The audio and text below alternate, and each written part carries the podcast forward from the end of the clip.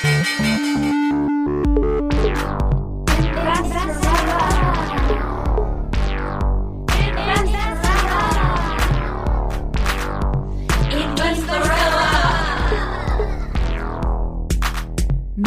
Larissa Krawitz. Liebe Investorellas, liebe Hörerinnen, liebe Hörer, schön, dass du wieder dabei bist. Gleich zu Beginn möchte ich dich bitten, diesen Podcast zu teilen, wenn er dir gefällt. Das hilft uns sehr und du kannst auch gerne eine Bewertung hinterlassen und diesen Podcast abonnieren. Ja, hallo Larissa. Hi Jan, ich freue mich, dass ich wieder hier bei dir bin im Studio. Ich freue mich auch sehr auf die heutige Folge, weil wir haben eine spezielle Folge heute geplant. Und zwar es geht um Konsum. Es trifft sich eigentlich zeitlich sehr gut, weil diese Woche ist die Woche der Erde. Nämlich am Donnerstag ist der 22. April und da ist der Tag der Erde. Das trifft sich wirklich gut, weil wir werden heute den Konsum aus, aus verschiedenen Blickwinkeln beobachten. Der Konsum ist nicht nur na der natürliche Feind des Investierens, sondern der Konsum ist auch zu einem hohen Grad der natürliche Feind eines gesunden, sauberen Planetens, einer gesunden, äh, sauberen, unverschmutzten Natur. Und das sind Dinge, äh, auf die wir heute eingehen möchten. Kannst du jetzt noch gleich ein bisschen sagen, was äh, unsere Hörerinnen und unsere Hörer heute erwartet? Ganz konkret. Ja, also heute erwarten euch einige Zahlen, Fakten, Statistiken zu dem Thema persönlichen Konsum. Ein paar verrückte Stories aus der Verhaltensforschung, wie unser Gehirn so tickt, wenn es mit Konsum konfrontiert wird. Warum in Designergeschäften immer die teuersten Kleider im Schaufenster hängen. Und es geht auch um viele persönliche Stories über das Thema Konsum, was für Arten von Konsum es gibt und wie zum Beispiel ich äh, in der Vergangenheit damit umgegangen bin. Wir werden sprechen über den Konsum von jungen Frauen.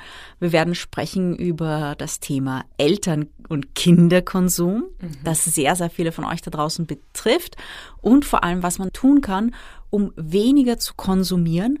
Denn wenn man ein Durchschnittsbürger, eine Durchschnittsbürgerin ist und seinen Konsum nur ein bisschen zurückschraubt, dann reicht das schon, um so viel zu investieren, dass man wirklich gut für die Zukunft versorgt ist. Das heißt, ein bisschen weniger Konsum, das schafft schon das Budget fürs Investieren. Und wir haben heute eine spezielle Gästin dabei ja, jemanden, von dem ich ein richtig, richtig großer Fan bin, die Nuno Kalla, die sich seit einigen Jahren mit dem Thema Konsum beschäftigt, die auch drei Bücher geschrieben hat.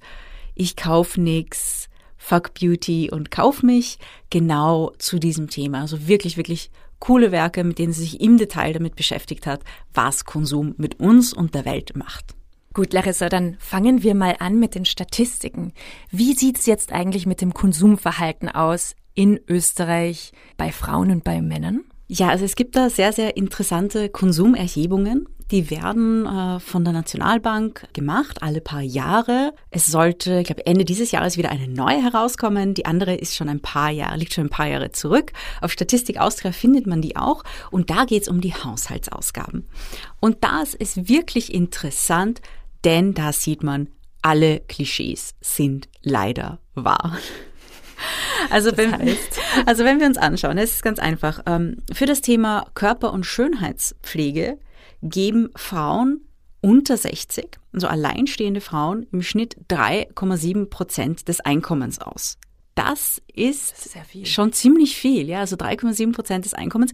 Bei Männern ist es nicht einmal ein Drittel davon. Also da ist es gerade ähm, 1,1 Prozent äh, da sprechen wir gerade von ein bisschen Friseur, ein paar Haarshampoos, Seifen und ähm, 3,7 Prozent, das ist einfach mehr als das Dreifache.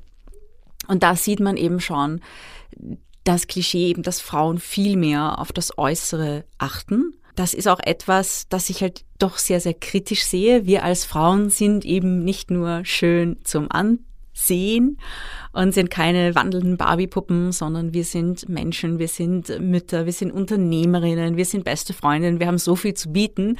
Da geht's nicht quasi um die äußere Verkleidung. Und da sieht man aber, dass dieser gesellschaftliche Druck natürlich schon da ist. Äh, ganz anders wird das nämlich, sobald Menschen ein bisschen älter sind. Da geht es leicht, leicht zurück. Und ähm, das Verhältnis bleibt aber trotzdem. Also die Männer geben dann ein bisschen mehr Geld aus, die Frauen ein bisschen weniger dafür.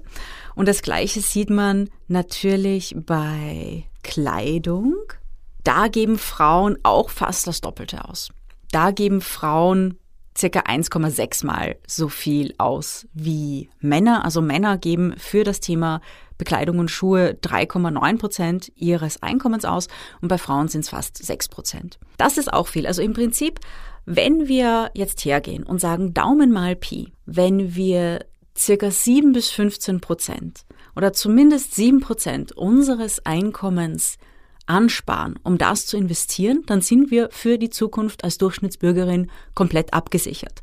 Und wenn wir sagen, okay, knapp 6 Prozent Kleidung, knapp 4% Beauty, da sind wir schon bei den 10%.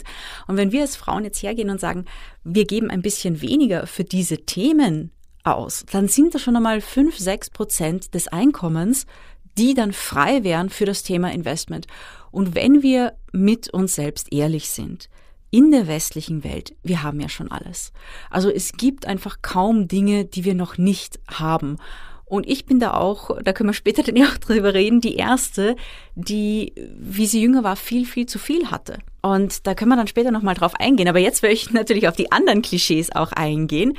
Die sind nämlich auch wahr, denn äh, nicht nur die Frauen sind die Wildshopperinnen, sondern die Männer ebenfalls, aber in anderen Bereichen. Männer geben das Doppelte für das Thema Auto aus im Vergleich zu Frauen. Also es ist wirklich, wenn man sich diese Zahlen ansieht und da wurden hunderte, teilweise ich glaube 3000 Haushalte befragt und die mussten über Monate hinweg jede einzelne Ausgabe notieren. Und das sieht man wirklich bei Frauen ist die große Konsumschwäche das Thema Beauty und Kleidung, bei Männern ist es das Thema Auto. Und bis zu einem gewissen Grad auch das Thema Unterhaltungselektronik. Da geben Männer fast das Doppelte aus äh, im Vergleich zu Frauen.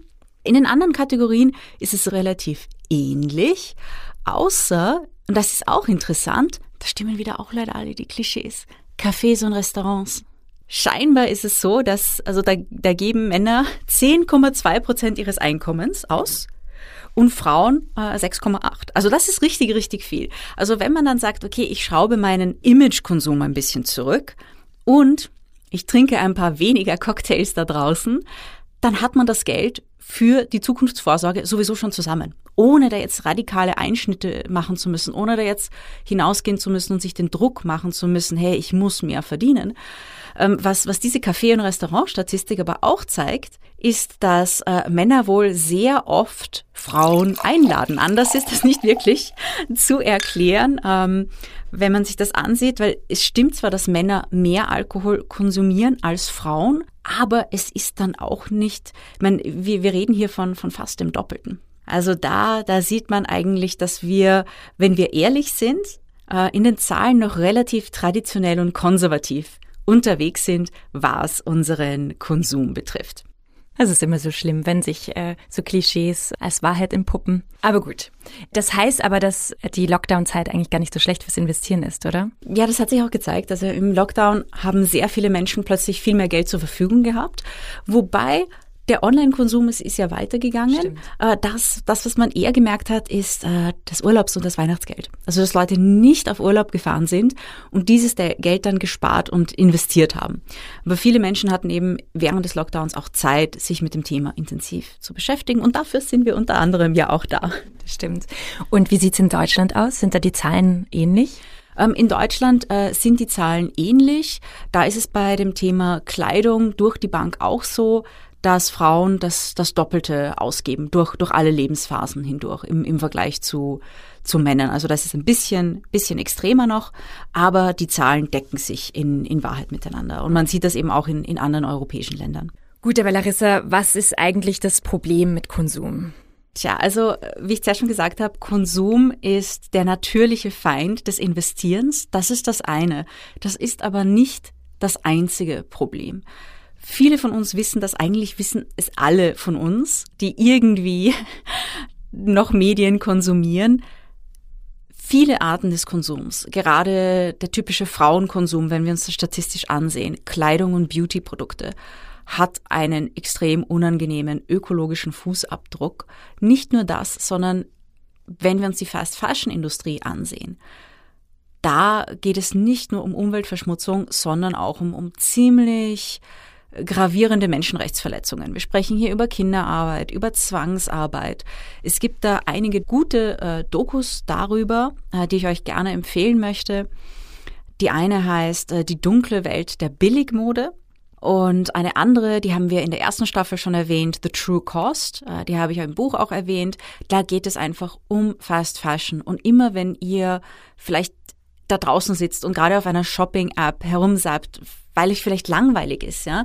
Also äh, Konsum, gerade Online-Konsum, passiert auch sehr, sehr oft aus Langeweile. Dann zieht euch diese Dokus rein und dann nehmt ihr sicher eine Woche oder einige Wochen äh, Abstand davon. Und das andere Thema, und das ist wirklich ein, ein gravierendes Thema, ist das Thema Umweltchemikalien. Da gibt es auch eine sehr, sehr, sehr gute Doku über giftige Kosmetikprodukte, die verschiedenste Krebsarten auslösen.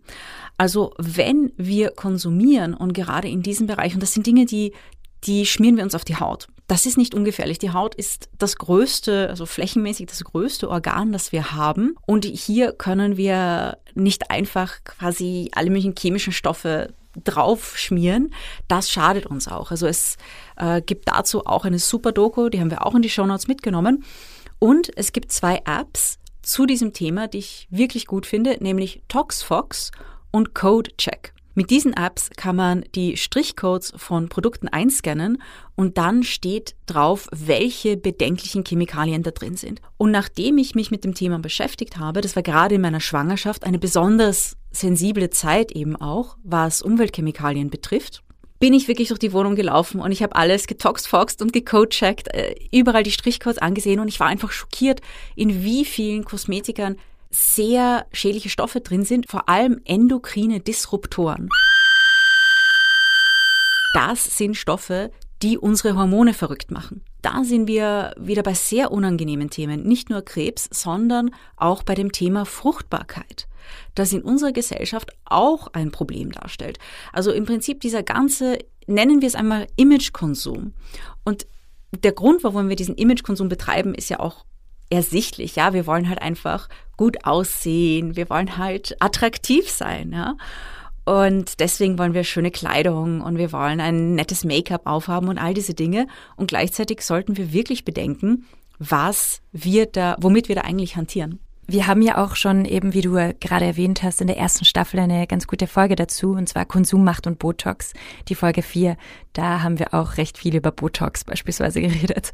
Das verlinken wir auch natürlich in den Show Notes. Ja, und, und durch diesen ganzen Konsum, ich glaube, in der, in der westlichen Welt ist äh, irgendwann, ich, ich, nehm, ich will mal sagen, in den 80er Jahren, ja, also da, da kam dann irgendwann der Punkt, wo eigentlich die Haushalte alles hatten, was man so braucht. Und da kam der Punkt des, des Erneuerns, äh, Mode, Trends, und Dinge, die man einfach kaufte, obwohl man sie nicht wirklich gebraucht hatte. Ich, ich habe mit meiner Mutter öfter über dieses Thema gesprochen. In ihrer Jugend Shopping, das gab es nicht.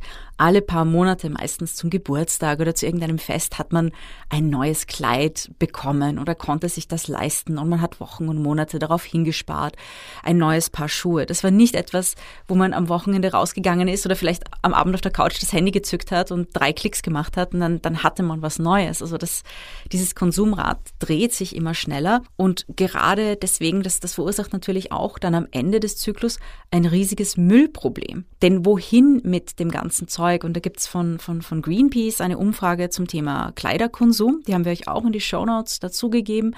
Und da sagen sehr, sehr viele Leute, also die Hälfte der Leute gibt an, dass sie Kleidung weggegeben haben, einfach weil die ihnen nicht mehr gefallen hat. Also weil sie einfach nicht mehr modisch war. Der, der, Hauptgrund war eigentlich, dass die Kleidung kaputt war oder dass sie nicht mehr gepasst hat, was, was ja irgendwie valide ist. Also wenn etwas kaputt ist, ja. Und gleichzeitig mit Billigmode kommen natürlich auch Dinge in unsere Kleiderschränke, die relativ schnell kaputt werden.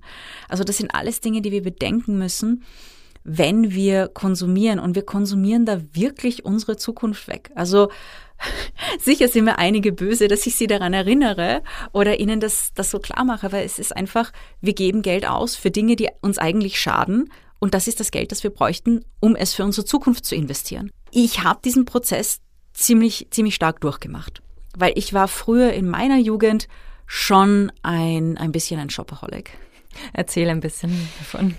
Ja, also ich bin so als Elder Millennial, bin ich also ein bisschen die Sex and the City Generation. Als ich jung war, habe ich wahnsinnig viel gekauft. Und es war immer eben Designermode. Es wurde dieses ganze Lebensbild vermittelt. Ja, eben wenn du diese Dior-Handtasche besitzt oder diese Louis Vuitton-Schuhe oder damals waren es Gucci-Schuhe, die einfach so in waren, das, das ist irgendwie erstrebenswert. Und, und ich habe wirklich wahnsinnig viel ähm, Geld für diese Dinge ausgegeben. Auch in Zeiten, wo ich eigentlich kaum Geld hatte. Ich habe das nicht so hinterfragt, ja, das ist ein ziemlicher Automatismus. Und in Wahrheit glaube ich, dass dahinter auch andere psychologische Mechanismen gesteckt haben. Bin ein bisschen damit aufgewachsen, mit dem, ja, wenn es dir schlecht geht, dann, dann kauf dir was. Also ich habe an das Thema Shopping in meiner Kindheit teilweise sehr positive Erinnerungen. Das war, mein, mein, mein Vater hat sehr, sehr viel gearbeitet, wie ich wirklich ein kleines Kind war. Und immer am Samstag sind wir gemeinsam zum tollsten Supermarkt der Stadt gegangen. Das war einfach unsere, unsere Quality Time, dieses gemeinsame Einkaufen. Und da haben wir all diese Dinge gekauft, die es unter der Woche nicht gegeben hat. Diese ganzen Luxusdinge, irgendwelche exotischen Früchte. Ich meine, wir sprechen hier von den späten 80ern, frühen 90ern. Da war eine, wie meine Oma es nennt, Hawaii-Ananas, was absolut luxuriös ist. Und das waren halt die Dinge, die wir da immer gekauft haben. Das war einfach eine, eine wahnsinnig schöne Erfahrung. Und dann aber auch dieses, ja, wenn es dir schlecht geht, dann, dann bekommst du etwas um, um dich selbst zu beruhigen. Und natürlich, ich glaube, hatte das einen gewissen Effekt, wie ich dann erwachsen war, wenn ich gestresst war, wenn es mir schlecht ging, dass ich mir etwas gekauft habe, um mich kurzfristig ein bisschen besser zu fühlen. Und äh, ja, das ist dann auch ziemlich ausgeartet. Und dann habe ich was irgendwann hat sich gedacht, verändert? ich, ich, ich weiß nicht mehr ganz genau, was es war, aber ich habe mir irgendwann gedacht, wow, es war so, da war ich wohl so Ende 20 und ich habe mir gedacht, äh, ich hatte da zu dem Zeitpunkt schon sehr, sehr viel gearbeitet, eigentlich auch ganz gut verdient und ich habe gemerkt, nee, mir bleibt eigentlich nichts. Warum? Und ich habe dann so meinen Konsum eher beobachtet und bin draufgekommen, ich hätte eigentlich die letzten paar Jahre am Strand liegen können, anstatt so hart zu arbeiten. Ich meine, ganz so ist es nicht, aber mir ist einfach nichts, nichts übrig geblieben. Und ich habe mir gedacht, das, das kann es ja nicht sein. Es muss von meiner Arbeit etwas übrig bleiben.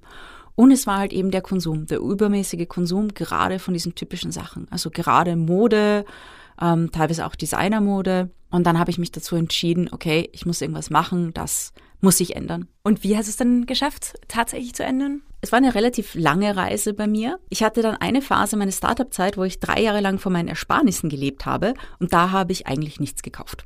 Okay. Also da habe ich wirklich, da war das von einem Tag auf den anderen anders und ich habe mir gedacht, ja, weil alles, was ich jetzt irgendwie kaufe, ähm, verkürzt meinen, meinen Runway sozusagen. Und ich habe in den drei Jahren von dem, was ich mich erinnern kann, modetechnisch nur drei Dinge gekauft. Zwei davon habe ich heute noch. Das war ein, ein T-Shirt mit einem Wolf drauf, das mir so gut gefallen hat, eine wirklich warme Winterjogginghose und ein, ein Onesie-Jogginganzug für den Winter. Das waren so die drei Sachen. Und es hat mir, ich habe in der Zeit gemerkt, es fehlt einem nicht, weil das, was wirklich intrinsisch glücklich macht, sind nicht diese kleinen Dopamin-Kicks, sondern es sind die Menschen, es sind die Erlebnisse, es ist das Lachen mit Freunden und Freundinnen. Das ist, was, was eigentlich Erfüllung bringt und nicht dieses die Shoppingdroge, wenn man so will. Ich finde es ganz lustig. Ich habe gestern mit meiner Mutter darüber geredet, weil mein, mein Bruder konsumiert extrem viel und meine Schwester liebt Marken. Und ich habe sie gefragt, warum, warum ich eigentlich so anders bin als meine Geschwister, weil ich kenne mich wirklich mit Marken überhaupt nicht aus und ich hasse es zu shoppen. Deswegen bin ich eigentlich das, ich entspreche eigentlich gar nicht dem Klischee. was halt sehr, sehr interessant ist. Und ich weiß aber auch nicht wirklich warum, weil ich wurde gleich erzogen wie meine Geschwister von meinen Eltern. Und ähm, es war immer leicht für mich, nicht so viel zu konsumieren, weil ich zwar Kleider sehr gerne mag, also ich liebe es, mich zu kleiden und verkleiden. Und äh, was ich jetzt mache, ist, dass ich immer Secondhand kaufe, beziehungsweise viel von meiner Oma beispielsweise ähm, bekomme. Dinge, die ihr nicht mehr passen, weil sie äh, dünner geworden ist mit dem Alter. Oder ähm, von meiner Mutter trage ich recht viel und von meiner Schwester. Und so passt es eigentlich sehr gut. Also die Kombination zwischen Freundinnen und Oma und teilweise Secondhand ist eigentlich eine, eine super Kombination, wo man trotzdem viel, ähm, viel Neues haben kann, immer wieder dazwischen. Also das war so mein Erlebnis dazu. Ja, das ist auch richtig cool, weil es ist erstens, es ist meistens gratis. Ich meine, ein paar äh, Secondhand-Sachen sind, sind auch nicht teuer. Und gerade wenn man Dinge geschenkt äh, bekommt, ich habe das damals, das war fast zehn Jahre her auch schon, haben wir solche Kleidertauschpartys gemacht. Und das war extrem lustig. Es ging dann nicht um den Kleidertausch. Am Ende sind wir da gesessen und haben wahnsinnig viel geredet. Aber man hat auch immer neue Sachen bekommen. Und wenn man eine größere Gruppe ist, dann ist auch in allen Kleidergrößen was dabei. Das war extrem, extrem lustig. Kann ich wirklich allen empfehlen. Das macht ja. mega viel Spaß. Und ich habe jetzt, äh, war ein anderes Thema bei mir natürlich und die Mütter da draußen wissen das die Väter natürlich auch, ist das Thema Elternkonsum. Ich hasse dieses Thema, denn ähm, wenn ich, wenn man mal ein Kind hat, dann ist man mit so viel Werbung konfrontiert, die eigentlich unterschwellig die Nachricht transportiert, wenn du das nicht kaufst, dann bist du eine schlechte Mutter. Oder gute Mütter kaufen dieses Produkt. Und es gibt für Babys und es gibt für Kinder einfach wahnsinnig viel. Und es gibt auch wahnsinnig viel das Kinder nicht brauchen. Aber gerade dieser schlechte Gewissensknopf, der ist natürlich sehr, sehr stark kalibriert, sehr gerade bei Müttern. Ja. ja. Und man muss da so aufpassen. Ich habe vor kurzem eben auch über eine Studie aus den USA gelesen, dass Kinderspielzeug, zu viel Kinderspielzeug für Kinder schädlich ist, Warum? weil, äh, ja, weil wenn, wenn sie verschiedene Dinge haben, und wenn etwas nicht funktioniert, also mein Sohn ist gerade in diesem Alter mit diesen Würfeln, wo man verschiedene geometrische, also Steine in geometrischen Formen, so Dreiecke, Kreise, Rechtecke hineinsteckt. Und das funktioniert natürlich nicht auf Anhieb. Und es ist ziemlich niedlich zu beobachten, wie er dann versucht, einen Kreis in ein Rechteck zu stecken und dann geht es nicht. Und dann versucht das mit seinen kleinen Händchen mit so richtig viel Kraft und er stöhnt wie so ein kleiner Mini-Bodybuilder. Und Kinder brauchen ja auch diese Konzentrationsfähigkeit und auch diese Frustrationstoleranz, die sie aufbauen müssen, weil irgendwann klappt es dann mit dem Stein, wenn er dann das richtige Loch dafür findet. Und dann ist es für ihn ein Erfolgserlebnis. Aber wenn Kinder so viele Sachen haben und sie spielen mit einer Sache und es klappt nicht, dann bleiben sie nicht dran, sondern sie nehmen einfach das nächste Ding her. Mhm. Weil es liegt ja Stimmt. ein paar Zentimeter weiter, liegt irgendwie ein anderes Ding. Und dann, dann lernen sie nie eben diese Frustrationstoleranz, dass man es öfters versuchen muss oder auch die Konzentrationsfähigkeit. Und das ist in unserer Gesellschaft sowieso schon ein Problem. Deswegen schaue ich immer, dass da nicht zu viele Sachen sind. Ich muss auch sagen, bin sehr minimalistisch geworden, denn ich glaube, wenn man Kinder hat, kann man entweder Minimalistin werden oder verrückt. Es gibt, es gibt nichts dazwischen. Und äh, ja, oder auch seine Kleidung. Es gibt da einen Shop, den ich ziemlich heiß liebe in Wien, der heißt Babam mit Ä. Und das ist ein Secondhand-Kleidungsshop und der Gewinn aus diesem Geschäft geht an das SOS Kinderdorf. Und die haben coole Sachen für Erwachsene, aber sie haben noch coolere Sachen für Kinder. Und ich meine, Kindermode, die wachsen so schnell, das tragen sie manchmal oft nur ein paar Tage oder ich habe auch Sachen, die habe ich einfach vergessen, die hat er dann überhaupt nicht getragen oder nur ein, zwei Mal und dann waren sie zu klein. Und da kann man echt für wenig Geld, es geht an einen guten Zweck und man bekommt da echt mega süße Baby- und Kindermode. Also das ist zum Beispiel etwas, wenn ich dann für ihn etwas kaufe, ich meine, wir haben viele Dinge geschenkt bekommen von Leuten, die, deren Kinder schon älter sind, aber wenn ich dann etwas kaufe, dann achte ich auch darauf, damit ich nicht in diesen Kinderkonsum verfalle. Weil da gibt's Dinge, wo ich mir immer denke, wow, das, das kostet so viel Geld. Und viele Eltern spüren vielleicht diesen Druck, naja, das, das muss ich kaufen, weil das ist irgendwie gut für mein Kind. Und wenn ich es nicht kaufe, dann tue ich meinem Kind was Schlechtes damit das schlechte Gewissen ist halt ein Supermotor, um, um Dinge zu kaufen. Aber was gibt's sonst für Werbestrategien, die da so angewendet werden? Also meine, meine liebsten Sachen, ich, ich lese ja extrem gern die Bücher über Verhaltensökonomie. Und eins der lustigsten Konzepte ist äh, die Bepreisung. Say what? Wie bepreisen wir oder bewerten wir gewisse Dinge? Das wissen wir nämlich nicht. Also das ist äh, Preise gibt's ja in der ich sag mal so in der natürlichen Wildnis des Menschen nicht. Die sind ein erfundenes Konzept und wir wissen eigentlich nicht wirklich, wie wir Dinge bepreisen, sondern wir machen das mit Vergleichen. Und dazu gibt's immer die lustigsten Experimente. Und das Preise vergleichen ist auch der Grund, warum, wenn man jetzt durch die Innenstädte geht, in den super tollen Designerläden die teuersten Sachen, oft Taschen für 6, 7, 10.000 Euro im Schaufenster stehen. Äh, früher habe ich mir immer gedacht, wow, das muss die Leute doch abschrecken. Aber dann habe ich, ich glaube, es war eben ein, ein Buch von Dan Ariely gelesen und er schrieb, dass da wir ja Preise vergleichen, wenn wir mal in das Geschäft gehen und wir haben draußen im Schaufenster die Handtasche für 5000 Euro gesehen, wenn wir im Geschäft dann eine Handtasche für 800 Euro kaufen, dann ist die ja super günstig, weil wir vergleichen sie ja mit dieser 5000 Euro Tasche. Und dann gehen wir rein, geben 800 Euro aus und denken uns, wow, ey, da sind wir echt günstig davon gekommen, da haben wir echt ein Schnäppchen gefunden. Super Deal. Ja, und, und so ist das auch. Und das beste ähm, Bepreisungsergebnis konnte erzielt werden mit Forschung weil die, die Forscher und Forscherinnen haben sich gefragt, naja, was ist, wenn, wenn es keine Vergleichsbasis gibt? Womit vergleichen wir dann? Und da wurden äh, Studenten, Studentinnen eingeladen, um Dinge zu bepreisen. Und sie wurden in Räume geführt und es wurden ihnen andere Zahlen gezeigt, die nichts mit dem Objekt zu tun haben. Zum Beispiel, sie hatten so kleine Tickets, um zu warten. Oder es waren Nummern an den Türen dieser Experimenträume. Und je höher deine Ticketnummer, desto höher hast, haben die Studenten, Studentinnen dieses Ding dann bewertet oder bepreist. Also äh, auch wenn wir mit Zahlen arbeiten, die nichts mit dem Ding zu tun haben, das, was unsere letzte Referenz ist, hat sehr, sehr, sehr, sehr viel Gewicht. Also unser Gehirn funktioniert bei diesem Thema Bepreisung in Wahrheit überhaupt nicht. Deswegen wirken auch Aktionen und Ausverkäufe und Sales und alle möglichen Bonusaktionen. Und da gibt's eben auch dieses JC Penny Beispiel. Im, Im Buch Money Honey habe ich darüber geschrieben, weil ich es so lustig fand. JCPenney ist eine Handelskette in den USA und die haben einen neuen Vorstand bekommen. Und JCPenney, die arbeiten immer mit so Rabattmarken und Sonderaktionen und Bonusaktionen für Langzeitkunden etc. etc. Und er hat gesagt, nein, das machen wir nicht. Wir machen jetzt eine One-Price-Policy. Er sagt, okay, es gibt keine Rabatte mehr, nichts mehr von all dem, sondern das Ding hat einfach einen Preis, das ist der korrekte Preis und hat sich gedacht, hey, da werden wir sehr erfolgreich damit sein, weil das ist ehrlich. Und das genaue Gegenteil ist passiert. Es gab Facebook-Gruppen, die gegen ihn mobilisiert haben, dass er gefeuert wird, weil die Leute wollten ihre Rabattmarkenjagd zurück. Und das ist einfach diese, diese Jagd. Mhm die meisten von uns jagen ja in der Natur nichts mehr. Und ähm, unser Gehirn braucht halt eben diese, diese Schnäppchenjagd und das triggert uns immens. Und deswegen, deswegen funktioniert dieser Konsum auch. Und ich glaube, es ist ganz wichtig, auch sich darüber im Klaren zu sein.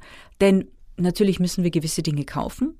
Und es ist auch okay zu konsumieren. Es ist jedoch besser, wenn das bewusst stattfindet wenn wir uns nicht am Ende des Monats fragen, wenn wir dann die Kreditkartenabrechnung sehen, oh mein Gott, wo ist dieses ganze Geld hin?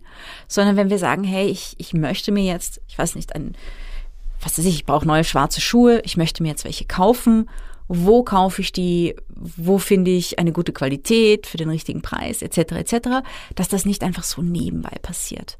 Ähm, dass wir vielleicht irgendwas auf Social Media sehen, in irgendeiner Werbung, von dem wir gar nicht gewusst haben, dass wir das eigentlich brauchen. Und es ist einfach viel schlauer, das, das Geld auch zu investieren, tatsächlich. Du meintest äh, in der letzten Folge, dass es gut ist, sieben Prozent des Einkommens zu investieren. Das war so deine, oder sieben bis zehn? War das um, so? Ähm, ja, also wenn man von einer, von einem durchschnittlichen Einkommen, von einer durchschnittlichen Karriere ausgeht, sieben bis 15. Das reicht schon. Und sieben Prozent des Einkommens, wenn man damit beginnt, das, das ist gar nicht so viel. Und oft sagen mir Leute, ja, puh, 100 Euro zu investieren, 150, 200 Euro zu investieren, woher soll ich das Geld nehmen? Und wenn man sich das dann ansieht, diesen, diesen Konsum, der oft unbewusst passiert und oft ähm, kommen auch Leute zu mir, die wirklich über viele Jahre hinweg sehr, sehr, sehr viel konsumiert haben und die dann in einer Situation sind und ihnen wird plötzlich klar, hey, ich habe immer gut verdient und ich habe aber wirklich sehr, sehr, sehr viel konsumiert und ich habe jetzt zwar einen Kleiderschrank voller tollen Sachen, aber ich bin nicht so abgesichert, wie ich das jetzt gerne wäre. Und dafür ist diese Folge eigentlich da, damit einem das bewusst wird, damit einem bewusst wird, hey, man braucht gar nicht so viele Sachen und einfach ein paar Dinge weniger kaufen. Es ist ökologischer. Es ist eine Frage der globalen Fairness auch. Denn wenn wir wahnsinnig viele Ressourcen verbrauchen, macht es dies schwieriger für Menschen in den Ländern, die noch keinen Kühlschrank besitzen, zum Beispiel. Und ich finde, wenn wir uns da ein bisschen zurückhalten, dass dann auch etwas mehr Ressourcen bleiben für die Menschen, die wirklich den Konsum eigentlich noch noch brauchen. Also, dass wir den Konsum global ein bisschen besser auch verteilen. Und natürlich ist da diese, diese Menschenrechtsfrage, dass wir einfach sagen, okay, wir, kaufen Qualität, wir kaufen Dinge, die hochwertig produziert wurden, die nicht 14 Tage später Müll sind und vor allem Dinge, die nicht in fürchterlichen Arbeitsbedingungen erstellt wurden. Ich denke mir, das ist ein ganz, ganz wichtiges Thema und ich merke es auch einfach an mir selbst. Also ich bin jetzt viel minimalistischer geworden und es gibt den Spruch, den ich so liebe, ähm, auf Englisch, der heißt You look like a million dollars. Es gibt so gewisse Outfits, in denen mich ich mich einfach wohlfühle. Und ich habe wirklich mein Bestes getan, damit mein Kleiderschrank nur mehr solche Outfits hat, in denen ich mich wirklich wohlfühle. Ich habe nicht mehr die Zeit mit meinem beruflichen Leben. Ich habe diese drei Minuten nicht, um zu entscheiden, was soll ich anziehen. Also es gibt einfach alle Dinge in meinem Kleiderschrank, die ich gerne anziehe. Jedes Outfit da drinnen ist eins meiner Lieblingsoutfits. Sonst hat es dort einfach keinen Platz. Und äh, ich kaufe wirklich auch nur Dinge, bei denen ich weiß, hey, das ist wirklich so ein One in a Million Kleidungsstück, ja, mhm. so etwas ganz Spezielles. Und ähm, ich möchte die Dinge einfach lange haben und es ist, es, es macht einen so frei. Das ist das Schönste daran. Es macht einen so frei, weil es ist nicht mehr, es liegt nicht mehr so viel herum. Man muss nicht mehr so viel Wäsche waschen und man weiß einfach, hey, es gibt alle Dinge, die ich gerne trage. Jetzt hören wir gleich Nunu, oder? Ja, sie wird uns auch äh, über das Thema Konsum erzählen und hat echt, echt tolle Insights, wie man damit umgehen kann, wie sie das in der Vergangenheit gemacht hat. Und ich bin ein wirklich, wirklich großer Fan ihrer Arbeit.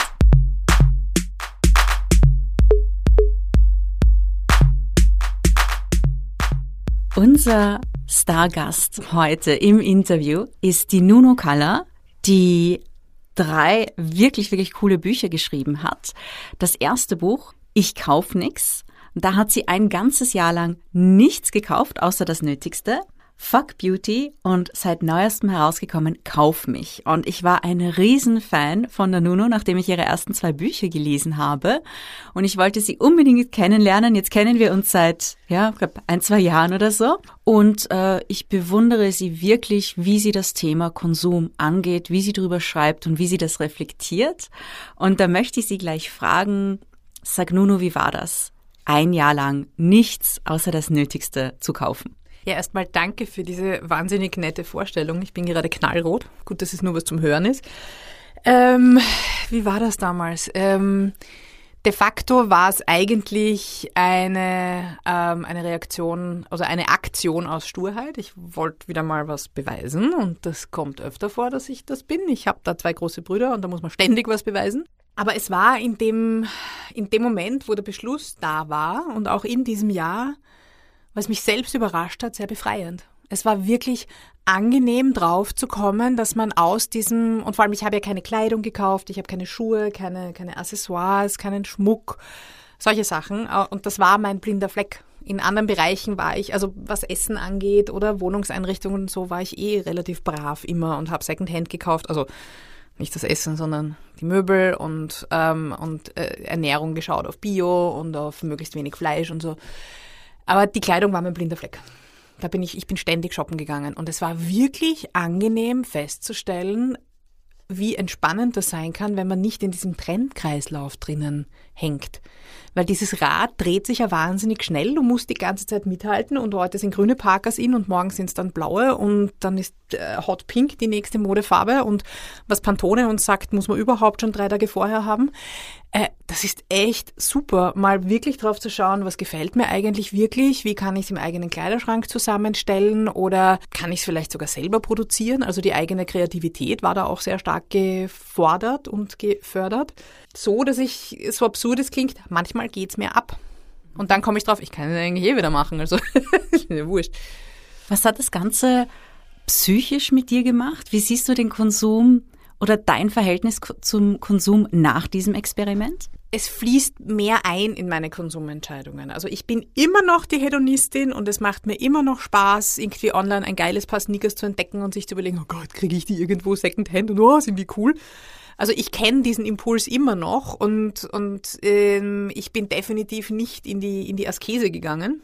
Aber es ist mir einfach wirklich inzwischen sehr, sehr wichtig, dass das, was ich konsumiere, entweder Secondhand ist, weil da für mich nichts Neues produziert werden muss, oder bio und fair produziert ist, weil ich einfach keinen Bock drauf habe, auf auf dieses, diese Ignoranz, hier über die, über die Straße zu laufen und irgendwie ein cooles neues Sommerkleid anzuhaben und überhaupt nicht drüber nachzudenken, welche Hände das schon in der Hand hatten und wer das eigentlich produziert hat und, und wie es diesen Personen geht. Das kann ich nicht. Wir werden, und das ist ein wahnsinnig spannender Satz, den ich auch in meinem neuen Buch ähm, reinzitiert habe aus einem anderen ähm, sehr, sehr coolen Buch über Konsum.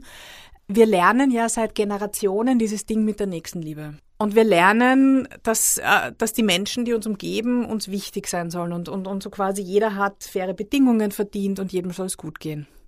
Dadurch, dass wir in einer globalisierten Welt leben und global produzierte Produkte konsumieren, muss de facto unsere Nächstenliebe auch bis dorthin gehen. Nur rein psychologisch ist es einfach verdammt schwierig, Nächstenliebe zu empfinden für jemanden, dessen Land du nicht kennst, den du nie gesehen hast und so weiter. Aber ich finde, es ist einfach es muss eine Grundbedingung sein. Und ich finde diesen Gedanken so wahnsinnig spannend, das Ganze über diese Nächstenliebe aufzuziehen, weil ich, ich bin geboren mit einem wahnsinnigen Helferkomplex. Also ich will, dass es den Leuten um mich herum gut geht. Also ich denke mir, die, ähm, diese Bedingungen, ähm, dass es anderen Menschen gut geht, dass niemand unter Zwangsarbeit Kleidung nähen muss, dass keine Minderjährigen für ein paar Cent pro Tag Kleidung nähen. Ich glaube, dass das wollen sehr, sehr, sehr viele Menschen und, und es hapert bei vielen dann oft in der, in der Umsetzung, beziehungsweise auch daran, dass uns Konsum, dieser schnelle, gedankenlose Konsum so, so schmackhaft gemacht wird. In deinem letzten Buch hast du das sehr, sehr gut geschrieben. Kannst du vielleicht für unsere Hörerinnen sagen, welche Mechanismen da schlagend werden, um uns dazu zu verleiten, also die psychologischen Mechanismen, aber auch die Marketing-Tricks, die uns das Geld aus der Tasche ziehen. Also ganz grundsätzlich mal, ähm, Konsum ist eine körperliche Sache bei uns. Konsumhandlungen, und das ist seit Ur-Ur-Ur-Urzeiten so, dass wir ähm, auf der einen Seite geht es darum, dass äh, Ressourcenreichtum uns bessere Karten am Fortpflanzungsmarkt gibt, jetzt einmal runtergerechnet. Und wenn man sich umschaut heute, es ist immer noch so. Und äh, die körperlich, mit der körperlichen Reaktion meine ich, dass äh, jede Konsumhandlung gibt uns einen Kick. Und zwar, der ist biochemisch messbar. Wir haben einen Dopaminausstoß, wenn wir etwas kaufen. Und zwar nicht beim Kau spannend, finde ich total interessant, nicht beim, beim Kaufvorgang selber, sondern in dem Moment, wo wir so herumnausern und schauen und überlegen, passt das zu meinen Sachen zu Hause und soll ich das nehmen oder soll ich das Rote oder das Blaue nehmen und so. Das sind die Momente, wo, wo uns einfach das Dopamin äh, durch die Bahnen gespült wird. Und das fühlt sich gut an und das gibt einen Kick.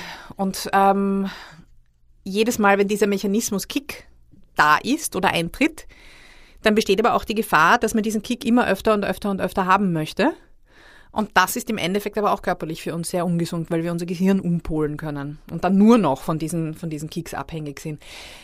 Dass dieser Kick aber genau das Leibende ist, mit dem man einfach verdammt viel verkaufen kann, haben natürlich jetzt andere auch kapiert und nicht nur die Biochemiker. Und genau das wird in der Werbung instrumentalisiert. Genau das wird uns eingeredet. Das ist vor ein paar Jahren, also ich glaube, es war die Sex and the City Generation, da wurde das Wort ähm, Retail Therapy ja so bekannt gemacht und dir geht's dann besser, wenn du shoppen warst. Ja, tut's, aber nur sehr kurz, sehr, sehr, sehr kurz und dann brauchst du den nächsten Kick und das, was du tust, ist die Konsumgesellschaft damit anheizen. Und diesen Kick kann man sich übrigens anders auch holen, indem man ähm, konsequent Bewegung betreibt, ähm, was auch mein innerer Schweinehund nicht immer ganz so leibend findet, ähm, durch Sex, whatever. Also es gibt einfach diverse Möglichkeiten, wo man rein körperlich diesen Dopaminausstoß hat. Es muss nicht das Shoppen sein. Das, das wäre jetzt auch meine nächste Frage. Welche Tipps hast du, für Frauen, die äh, ja, das, das auf jeden Fall. Also das ist das, das, das ist immer ein guter Tipp. Mehr Sex, mehr Bewegung. Welche Tipps hast du jetzt für Frauen, die sagen, ich möchte aus, ich bin in diesem Konsumzyklus gefangen. Ich kann mir nicht, nicht helfen. Also ich shoppe immer wieder oder ich kaufe Dinge oder ich gehe in den Supermarkt und will zwei Sachen kaufen und dann komme ich mit zehn Sachen heim, um konkret aus diesem Konsum Zyklus auszusteigen? Also beim Supermarkt gibt es ein ganz, ganz, ganz, ganz einfaches Rezept. Geh nicht hungrig einkaufen. Geh nicht hungrig in den Supermarkt, mach dir eine Liste. Äh, Schaffe ich auch manchmal nicht. Und was Kleidung angeht, wenn ich mich zurückerinnere, wie das bei mir angefangen hat, ich war wirklich ein Shopaholic. Also ich war definitiv, das ist schon Richtung Kaufsucht gegangen, was da bei mir abgegangen ist. Weil dieses Hochgefühl hat bei mir schon aufgehört in dem Moment, wo ich aus dem Laden raus bin. Weil dann hatte ich schon das schlechte Gewissen und dieses Wissen, ich brauche es eigentlich nicht, ich brauche es nicht. Und ähm, das, was ich damals gemacht habe und wo ich mich echt erinnern kann, was das für eine heilsame Watschen war, war, ich habe meine Kleidung gezählt. Ich habe wirklich alles auf einen Haufen gehaut und habe die Kategorien gezählt. Und dann habe ich mir echt gedacht, so, wer zur Hölle braucht 35 Röcke? Und die Zahl meiner T-Shirts war dreistellig. Zähl mal nach. Ich habe dann sehr viele Freundinnen auch ge gefragt, ob sie nachzählen können und es waren sehr viele dreistellig. Weil wenn man wirklich vom Träger-T-Shirt für den Sommer bis zum äh, Longsleeve das zusammenrechnet und dann hat man es noch in unterschiedlichen Farben und Formen und dann noch die alten zerfetzten zum Zuhause tragen und so, die momentan sehr viel eingesetzt werden. ähm, dann kommt man schon auf so eine Zahl. Also das ist das, es hat mich wirklich selbst erschrocken und das war so dieser erste heilsame Push. Und alles, was danach kommt, da gebe ich ungern Ratschläge, weil wir alle so unterschiedlich ticken. Ich weiß, dass ich mit einem langsamen Entzug nicht funktionieren würde. Ich, bei mir würde nicht funktionieren mit, ich gebe mir ein Budget und ich gehe nur einmal im Monat shoppen, sondern ich bin in allem, was ich mache, wirklich alles, ganz oder gar nicht. Entweder ich gehe voll rein und ich habe meine, meine, meine 100% äh, Motivation drinnen oder ich lege da nicht einmal den Funken von Energie rein, weil das ist es mir nicht wert. Das heißt, ich muss auf Cold Turkey gehen. Andere können besser damit, wenn sie sagen, so, sie, sie schauen, dass sie ihr, sie, sie rechnen sich ihr monatliches Budget durch und, und schauen, dass sie stufenweise runterkommen. Oder wiederum, eine, eine Freundin von mir hat das gemacht, die hat gesagt, sie war an einem bestimmten Punkt, sie hat ausgemistet, sie hatte diesen einen bestimmten Punkt, wo sie sehr zufrieden mit der, mit der Fülle ihres Kleiderschranks war.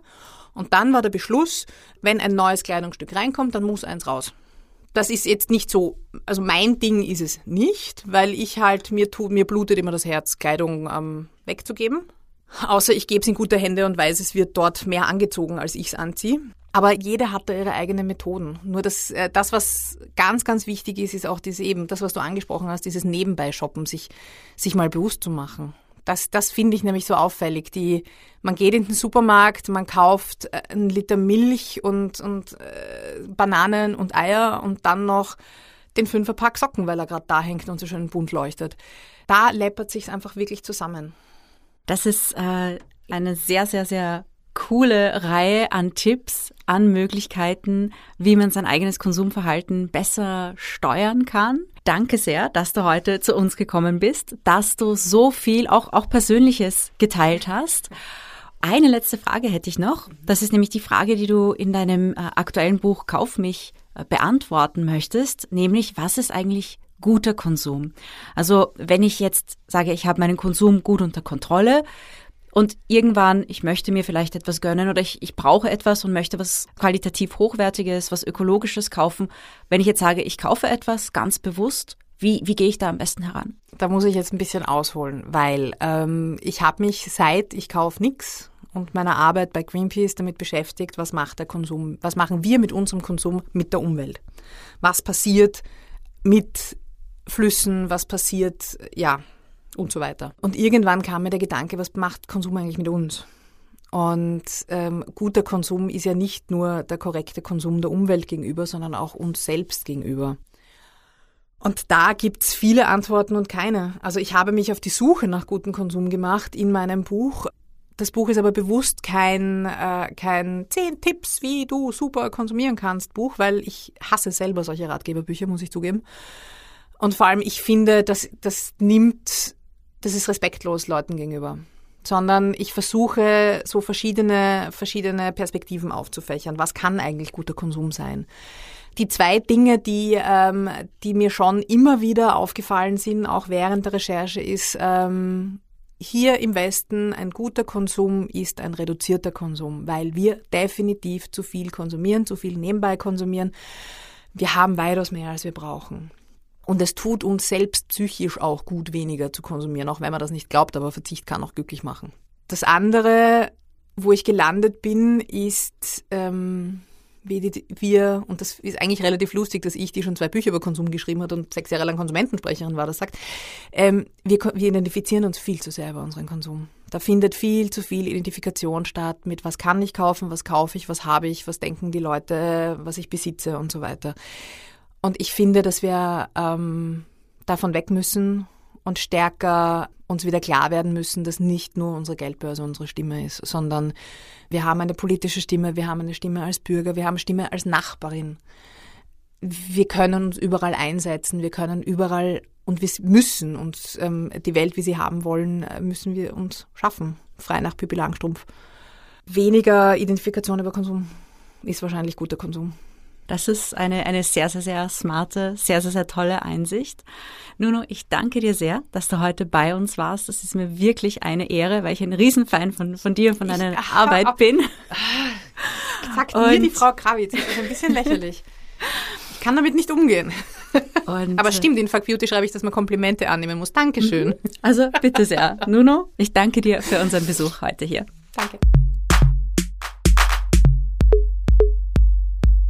Ja, liebe Investorellas da draußen, es ist jetzt schon das Ende der Folge, dieser Folge. In zwei Wochen geht's weiter mit einer Krypto-Folge. Was erwartet uns da, Larissa? Kryptowährungen sind in aller Munde und ich bekomme fast täglich Fragen dazu. Deswegen haben wir uns gedacht, wir sehen uns die Blockchain-Industrie an. Wir sehen uns an, welche Kryptowährungen es gibt, wie die zustande kamen, was die Geschichte dahinter ist, wie man in Kryptowährungen investieren kann. Da gibt es nämlich die verschiedensten Arten, worauf man achten muss. Und ich zeige euch, alle aktuellen finanzmathematischen Studien und deren Ergebnisse zum Thema Kryptowährungen, denn es gibt bereits Studien dazu, was die Kryptowährungspreise am Markt antreibt. Und wir sprechen natürlich auch über Risiko und haben wieder einen sehr, sehr interessanten Stargast, der sich sehr gut mit dem Thema auskennt und sich im Detail damit beschäftigt hat. Ja, und wenn ihr Zeit habt, bis dahin könnt ihr gerne auch den neuen Oh Wow Podcast hören von und mit Monika Kanukova. Und zwar ist es ein Nachhaltigkeitspodcast. Und die ganze erste Staffel dreht sich um Müll. Deswegen passt es auch jetzt wirklich sehr, sehr, sehr, sehr, sehr gut zu dieser Folge. Aber auch prinzipiell ergänzt ihr euch wirklich wunderbar, Larissa. Und dann natürlich gibt's auch noch die Folge von Jans Heldinnen mit Nunu Kalla, wenn ihr mehr von Nunu hören wollt. Das ist auch eine sehr, sehr nette Folge, wo ich sie damals interviewt habe. Ich glaube, vor zwei Jahren war das. Oder vor drei Jahren, das weiß ich nicht. Aber auf jeden Fall eine sehr inspirierende Folge. Die verlinken wir beide natürlich in den Show Notes. Das heißt, bis dahin wünsche ich euch viel Spaß beim Investieren statt Konsumieren.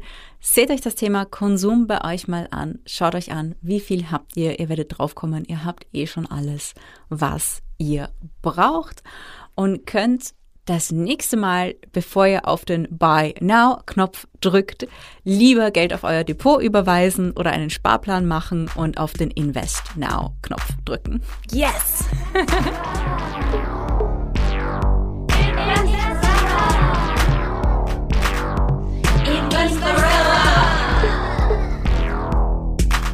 mit Larissa Krawitz. Dieser Podcast wurde präsentiert von Oh, wow.